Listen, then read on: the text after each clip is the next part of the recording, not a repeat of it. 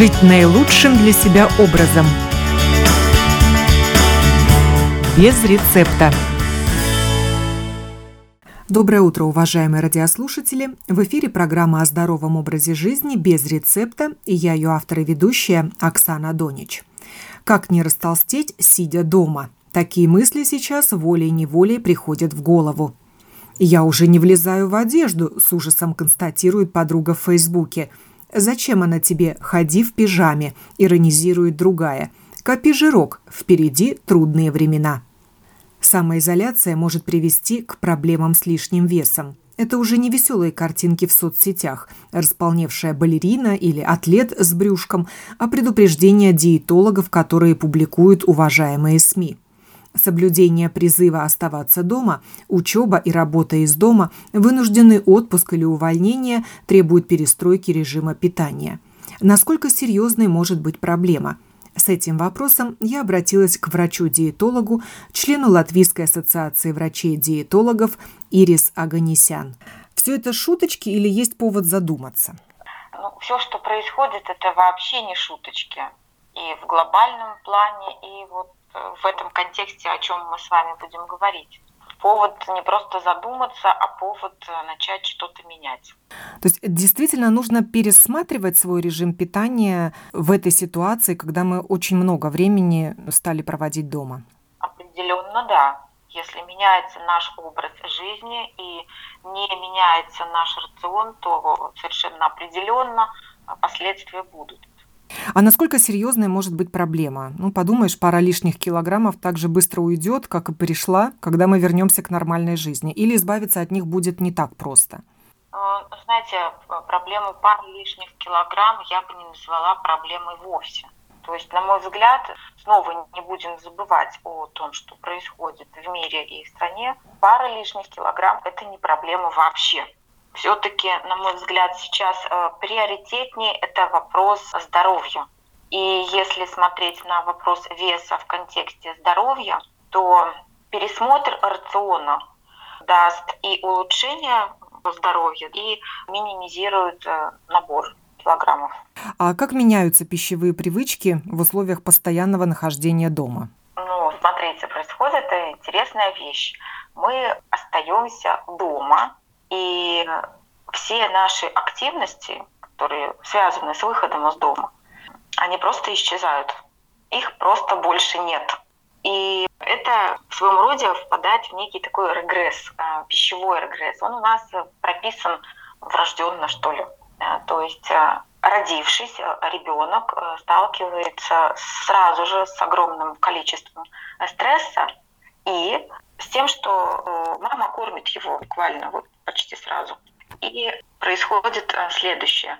Кроме того, что в организм младенца попадает молоко как пищевая субстанция, которая кормит тело, тут же молоко приобретает еще и другую нагрузку, скажем так, психологическую нагрузку. Поэтому мы, как человеческие организмы, структура человека, мы имеем такое двойное, что ли, значение у пищи, как энергетическое, так и психологическое. И в этих условиях, когда у нас э, пропадают возможности э, жить той жизнью, к которой мы привыкли, обостряются тревоги, становится больше дискомфорта, стресса, всех этих вещей, то тогда пища начинает приобретать другую значимость. И получается, что находясь дома, ценность пищи возрастает. И, соответственно, отняв одно, мы не можем не добавить другое, да, таким образом работает система наша. То есть, забирая у нас а, нашу каждодневную активность, добавляется еда. То есть это то, что происходит э, в общем и целом. Дальше вопрос, как мы будем с этим взаимодействовать. Но я хотела бы прояснить, а почему мы так часто бегаем к холодильнику или на кухню? Мы тем самым хотим успокоиться? Вот еда нас успокаивает? А, еда совершенно точно и определенно нас успокаивает. Таким образом, она действует. А как настроение влияет на аппетит? Вот если мы находимся в подавленном настроении, читаем негативные новости, у нас аппетит пропадает или наоборот растет, чтобы добавить нам настроение? Это зависит, во-первых, от стадии стресса, и, во-вторых, все-таки индивидуально от э, организма, от э, психического и физического функционирования. То есть кто-то э, реагирует на острый стресс снижением аппетита, кто-то увеличением. Поэтому тут, во-первых, важно знать себя да, к этому моменту, в котором мы с вами находимся. То есть если я знаю свои реакции, как я реагирую, то я уже могу, образно говоря, подстелить себе соломки в этом вопросе. Ну, в том, что люди по-разному реагируют на стресс, одни поправляются, другие, наоборот, сбрасывают вес, можно убедиться, прочитав комментарии в Фейсбуке когда одни пишут, что уже набрали 1 килограмм или 3 килограмма, другие пишут, что наоборот, эти килограммы они потеряли за то время, пока мы находимся вот в условиях такой вынужденной самоизоляции. Э, да, это так. Это подтверждает то, о чем я говорю, что реагируем мы по-разному. И важно видеть свой э, тип реагирования. То есть получается, что одни заедают проблему, а другие, наоборот, вообще отказываются есть? Просто не могут, да, да. Вот у них, у них как раз-таки потеря, потеря аппетита на фоне вот такого э, стресса и негативного фона, так можно сказать, информационного. Да, угу. есть такое, так бывает. Да, это так называемый э, острый стресс, острая фаза. Э, стресс как таковой, что это такое? Это наша адаптационная реакция на происходящее во внешней либо во внутренней среде. И адаптационная реакция может э, быть, скажем так, чрезмерный или же длительный. И когда стресс у нас затягивается, то раньше или позже мы переходим из режима, допустим, неедения в повышенное потребление. То есть это когда заканчивается острая фаза и начинается хроническая фаза стресса. Тогда на сцену выходят другие гормональные процессы, и они дают нам другое поведение и реагирование. Это большая тема работы со стрессом и со стрессовым перееданием. Но тогда рекомендации для тех, кто теряет сейчас вес, и для тех, кто набирает вес, они разные или общие? Рекомендации в первую очередь это все-таки работа со стрессом. То есть если вас совершенно выбивают из равновесия новости, ну, значит все-таки минимизируйте эти новости. Понимаете, сейчас этот стресс, что он для нас означает? Это в прямом смысле мы чувствуем угрозу своей жизни. Да? То есть это самая-самая базовая такая наша опция, э, чувство самосохранения и поиск возможностей, как себя уберечь.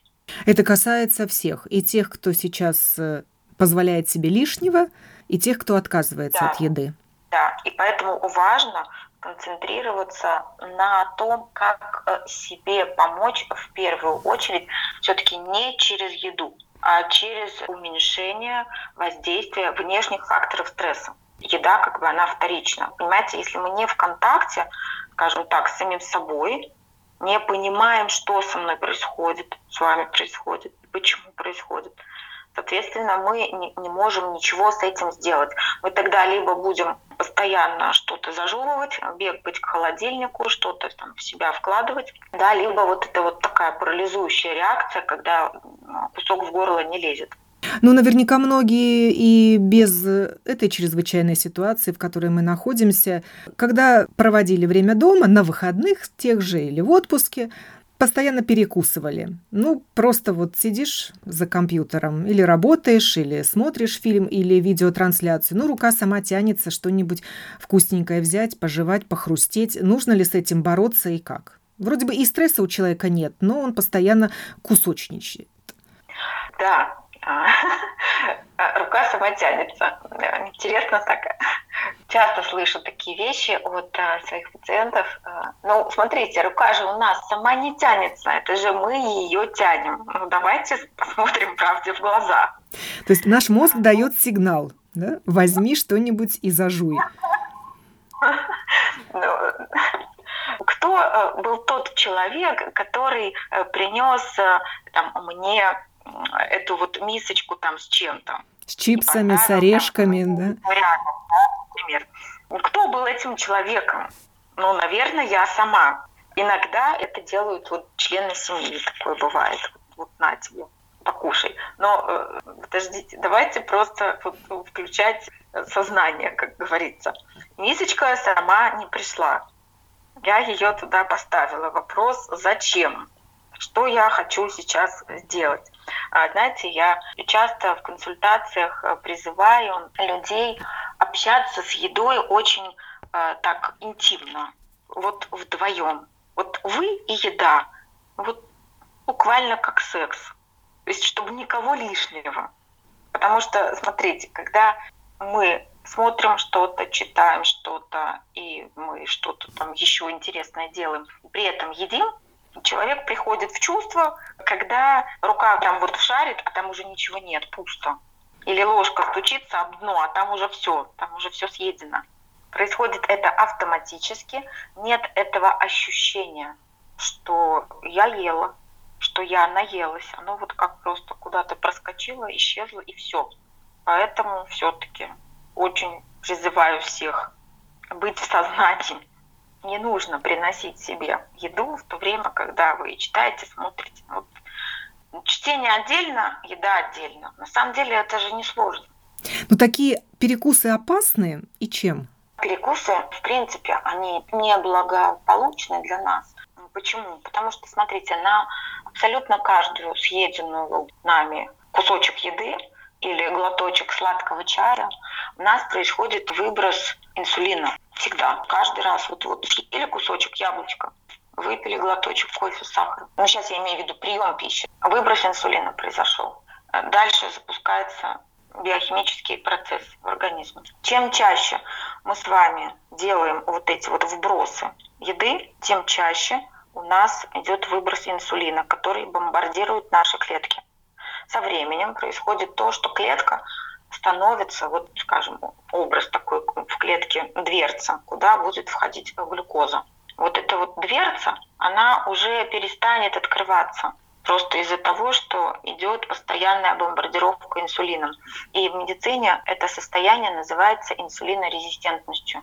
Вот это очень вредно. Это не просто сказывается на красоте фигуры, на том, что идет набор килограммов. Это сказывается на э, организме целиком на здоровье. Поэтому есть рекомендуется четко, конкретно, там три раза в день. Поели, все, между едой ничего, кроме воды. И даже фрукты, овощи тоже нельзя есть? Не нужно. Лучше сделать это все таким целым приемом пищи. Что тоже яблочко или банан, виноград или морковку себе нарезать.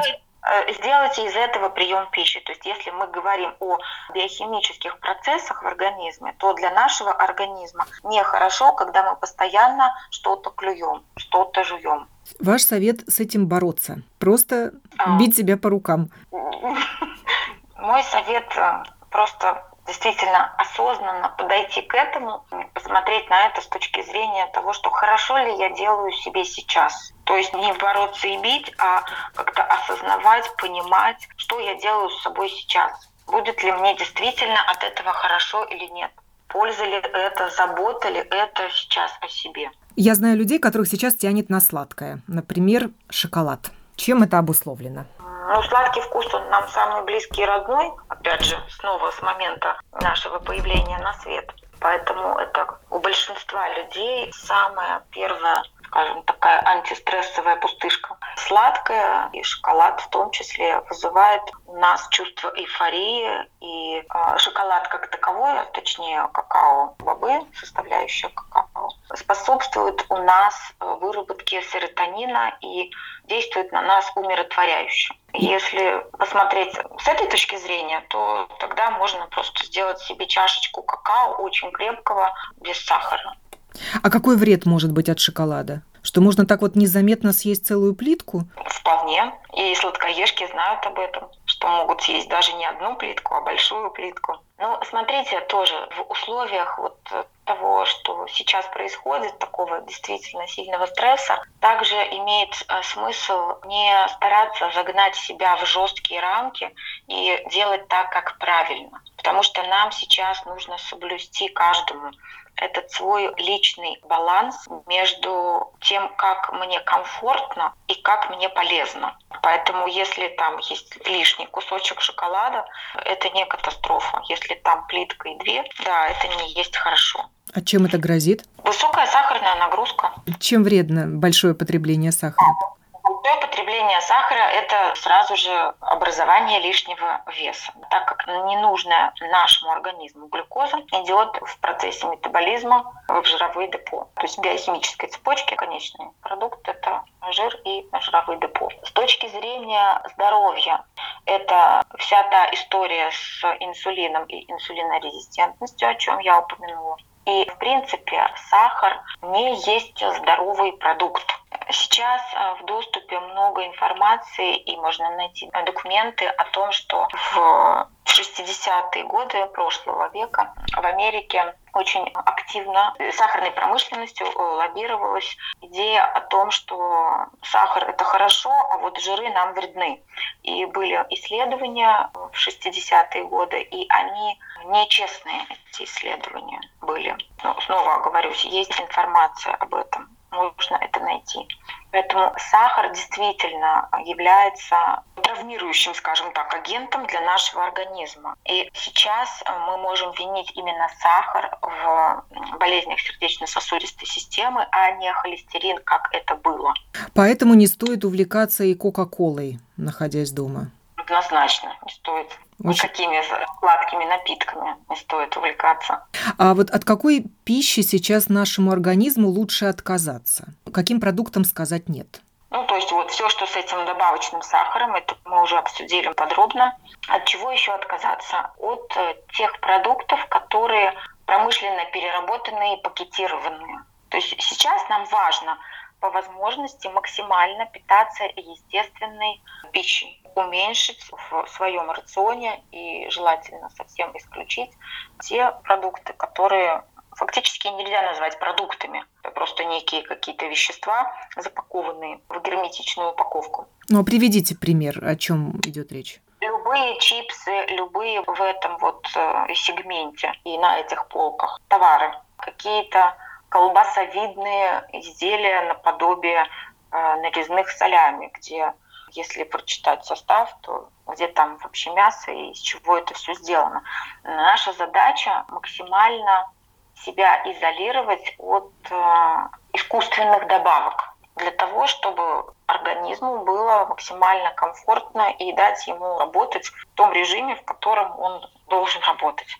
Жирной и высококалорийной пищи мы тоже говорим нет? Нет, если мы говорим о э, жирной, что вы имеете в виду? Может быть, сливочное масло с этим ну, жарят хорошо. люди много. Жареная картошка, например. Э, жареная картошка. Иногда почему бы и нет?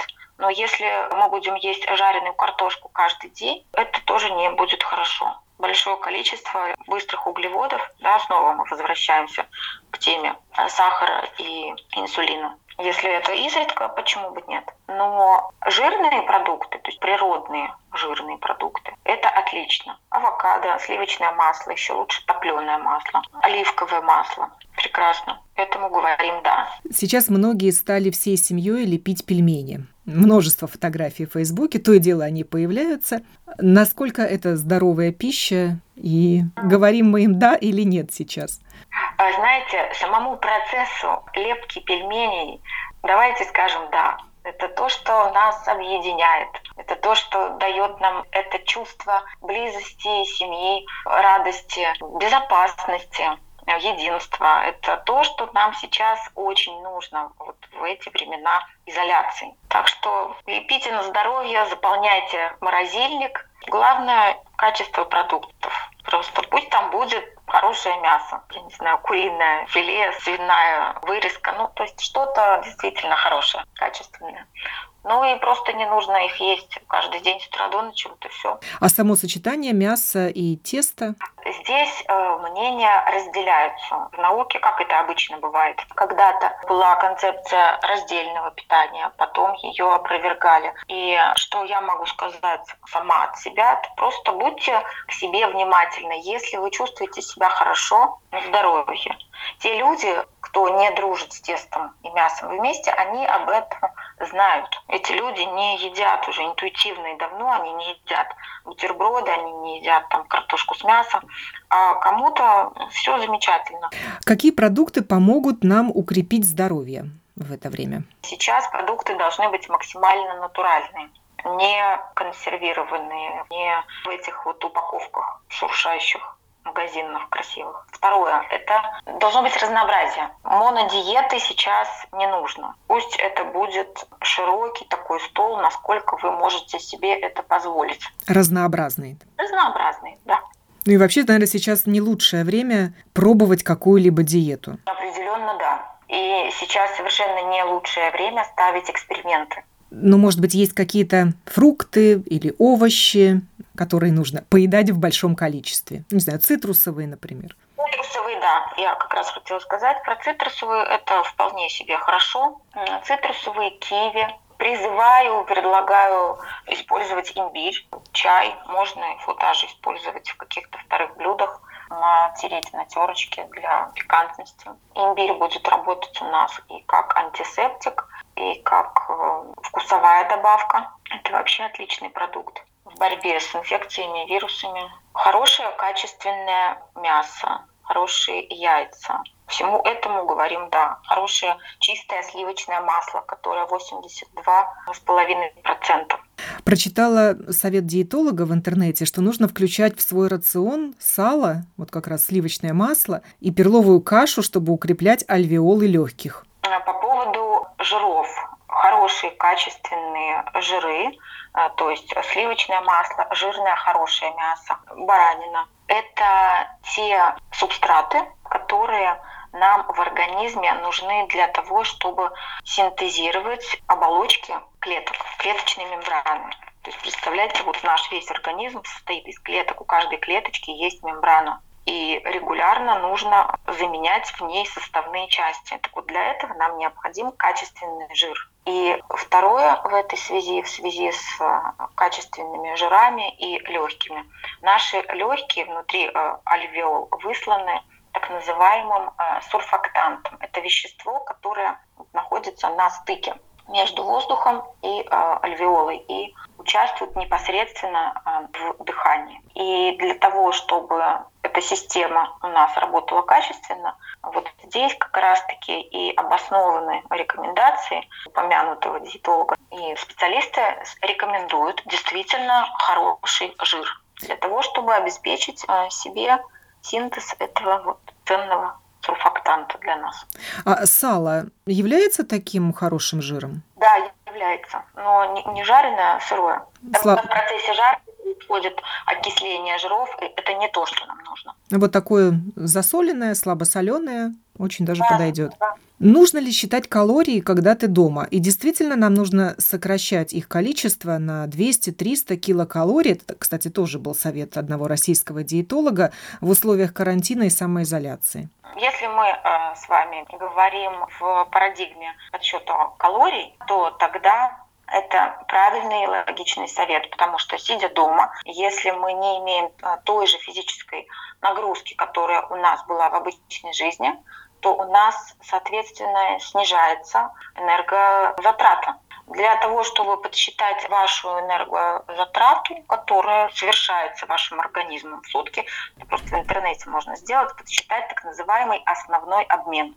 Там есть формула, буквально можно найти какие-то страницы, где вы туда введете ваш э, возраст, рост и вес, и вам выдаст цифру этого основного обмена. Это если мы говорим в контексте калорий. Если же мы говорим в контексте здорового питания как такового, то смотрите, если мы с вами едим максимально натуральную пищу, которая не содержит усилителей вкуса, которые делают для нас ее более привлекательной, и которую нам хочется есть больше и больше, то довольно сложно переесть, скажем так. То есть, если пища естественная, то вы не будете есть слишком много.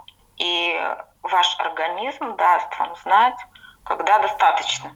И если мы снижаем физическую нагрузку, уже не ходим так много, как раньше, вообще кто-то из дома не выходит, то и аппетит наш должен снизиться, если ну, все в порядке с нервной системой. То, о чем мы говорили с вами в начале, да, когда в условиях стресса у нас повышается тревога, повышается злость, у нас нарушенное чувство безопасности. Тогда как компенсаторная реакция у нас повышается аппетит.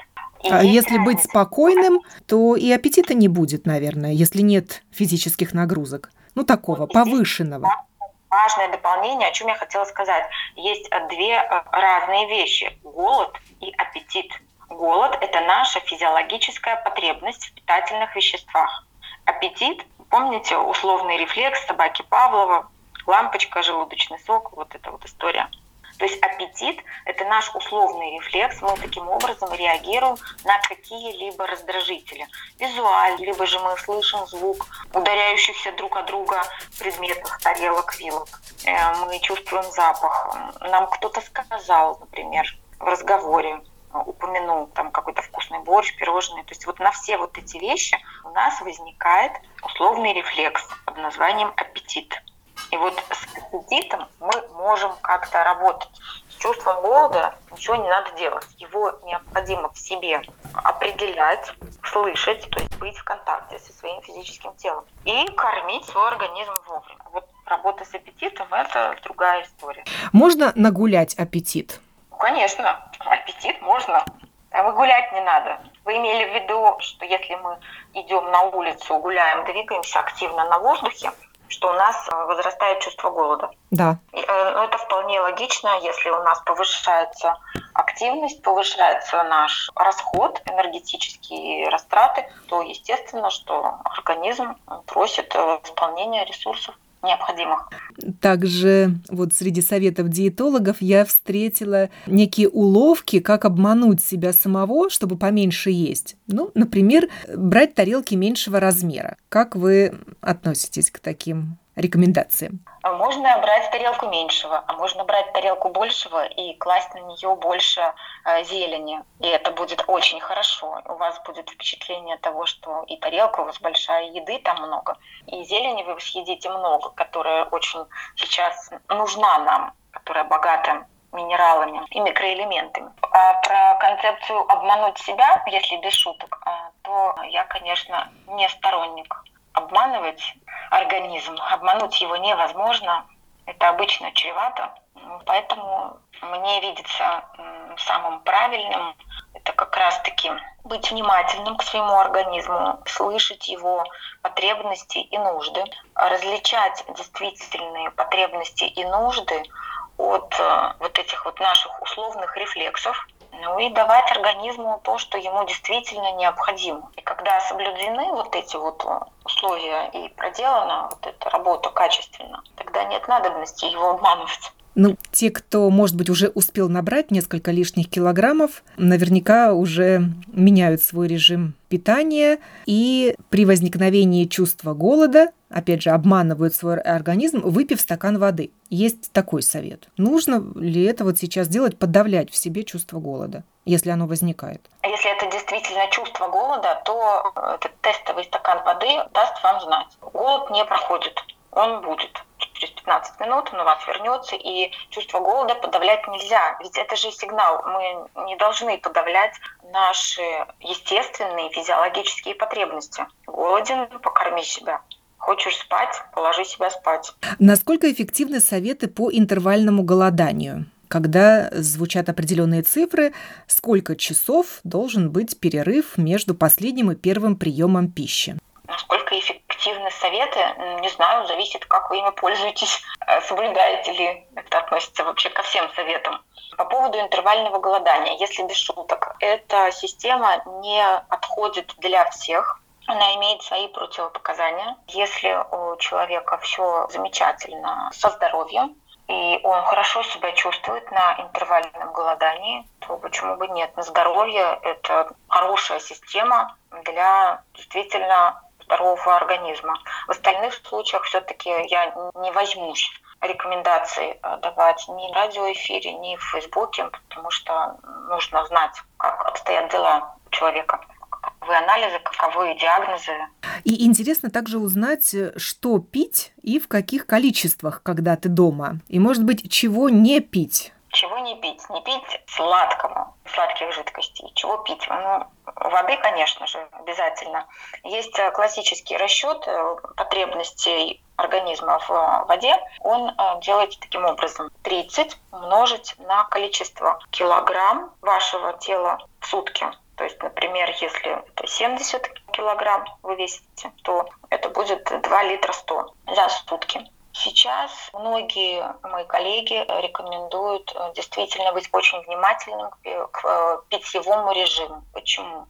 Потому что мы находимся дома, у нас все еще есть и у нас э, происходит незаметная влагопотеря.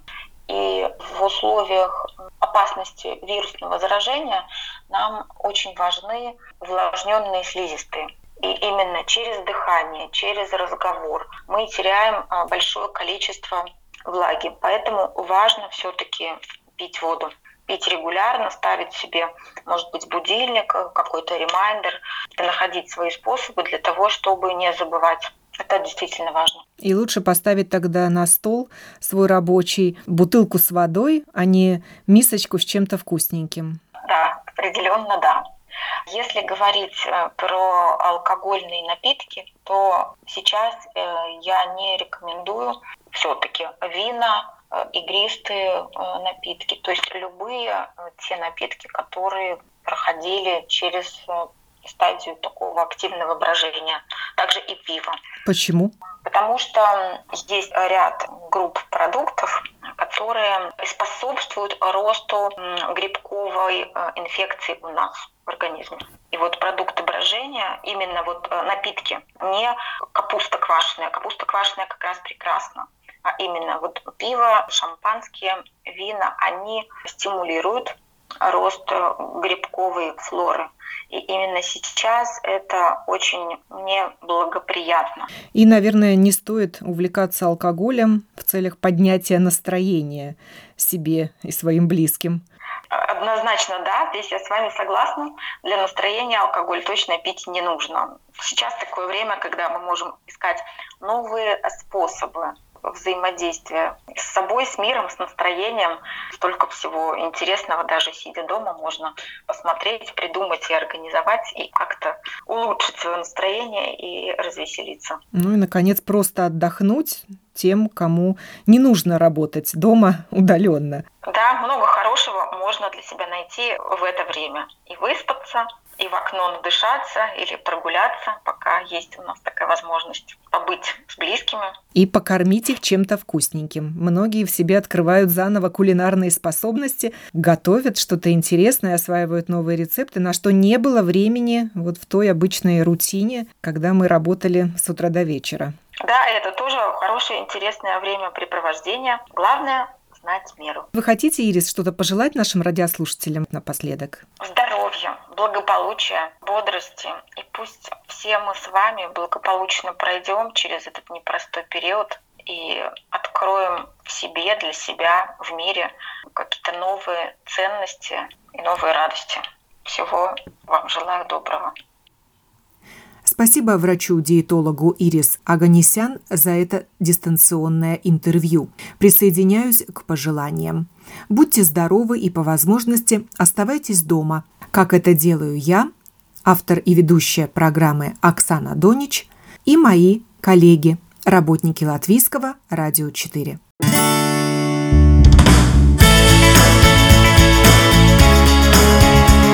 Жить наилучшим для себя образом – без рецепта.